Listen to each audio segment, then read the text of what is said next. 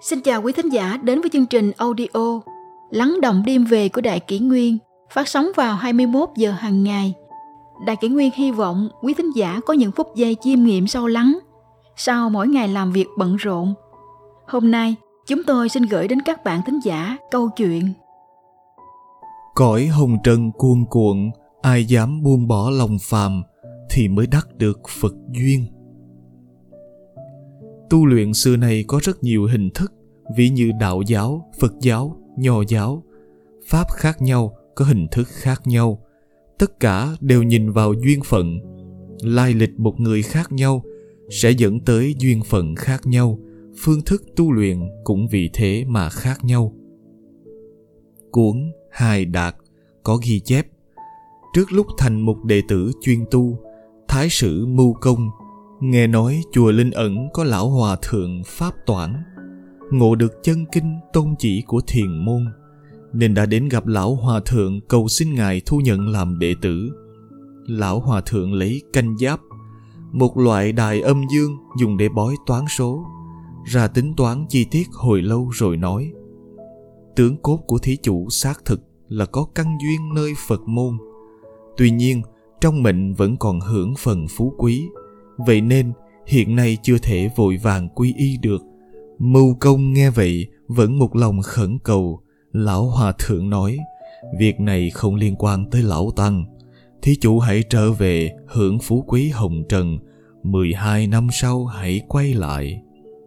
Mưu công nghe vậy vẫn kiên quyết không chịu rời đi. Lão hòa thượng liền lấy thiền trượng trong tay mà đuổi. Mưu công vội vàng đứng dậy chạy xuống đài nhưng không may lại vấp ngã, bò dậy ra về. Mưu công, sau khi trở về, thì như người ngớ ngẩn. Ngày thì đọc sách, nhưng đêm đến lại giống như lão hòa thượng tĩnh tọa tụng kinh nghe pháp. Qua một thời gian, lại đến bái kiến lão hòa thượng pháp toản lão hòa thượng đóng cửa không tiếp, nói, thí chủ muốn tìm lại chân diện của mình ở đây, nhất định phải trả lại thiền trượng của ta nghe câu đó, mưu công như người mù xem chữ, chẳng hiểu ẩn ý là gì. Sau này, mưu công tham gia hương trúng tuyển, lại đi bái kiến lão hòa thượng. Lão hòa thượng vẫn điềm nhiên như cũ, đóng cửa không tiếp. Tới cuối năm ất mùi, mưu công lại tham gia thi điện nam cung, trúng bản nhậm chức hàng lâm. Tiếp đó lại chủ trì khoa thi hồ bắc. Con đường công danh như cờ hoa thảm đỏ. Tới đâu cũng thuận buồm xuôi gió, thăng tiến không ngừng. Tuy nhiên, dẫu cho con đường công danh luôn rộng mở, tiền đồ phía trước tươi sáng, thì tâm trí của mưu công vẫn một lòng hướng nơi cửa phật. Một ngày chưa thành, một ngày chưa nguôi ý chí. Thời gian như nước chảy qua cầu, sau 12 năm, nay cũng đến kỳ hẹn ước mưu công xin triều đình thoái ẩn về quê, bất kể ngày đêm cất bước lên đường. Chưa đầy một tháng, đã hồi hương tới giới phận tỉnh chiết giang. Đêm hôm ấy, nghĩ lại quán trọ của khoái gia, mưu công tính toán từ đây đến chùa linh ẩn chỉ khoảng năm ngày đường. Nhưng không hiểu sao, đêm đó trằn trọc không tài nào ngủ được. Mưu công nằm trên giường đắp chăn, đầu óc suy nghĩ vẩn vơ đột nhiên có cảm giác. Chỉ cần tùy ý duỗi chân ra là toàn thân rơi xuống một cách nhanh chóng.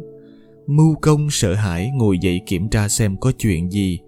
Tuy nhiên, điều bất ngờ xảy ra là đột nhiên mưu công thấy mình đang ở trong phòng của lão hòa thượng. Xung quanh là đèn nến thắp sáng, điện thờ trang nghiêm. Bản thân lại đang mặc áo cà sa của thiền môn. Sờ lên đầu mình thì tóc đã cạo từ khi nào? Mưu công kinh hãi chạy đi tìm lão hòa thượng hỏi xem đang có chuyện gì xảy ra. Nhưng tới nơi thì thấy ngài đang nhắm mắt thiền định. Đợi mãi hơn hai canh giờ sau, lão hòa thượng mới xuất định. Lão hòa thượng cười nói, con đã quy y nơi này 12 năm rồi, sao đến bây giờ vẫn cứ hồ đồ như vậy hả? Mưu công nghe xong lập tức đốn ngộ sáng ngày hôm sau quán trọ khoái gia thấy mưu công ngủ mãi không dậy nên vào trong lật chăn ra xem thì chỉ thấy một cây thiền trượng chứ không thấy người đâu. Sau đó, nghe nói mưu công có hẹn với lão hòa thượng nên người của khoái gia đã đi đến chùa linh ẩn để tìm. Gặp được mưu công thì thấy đã là hình dáng của một lão nạp.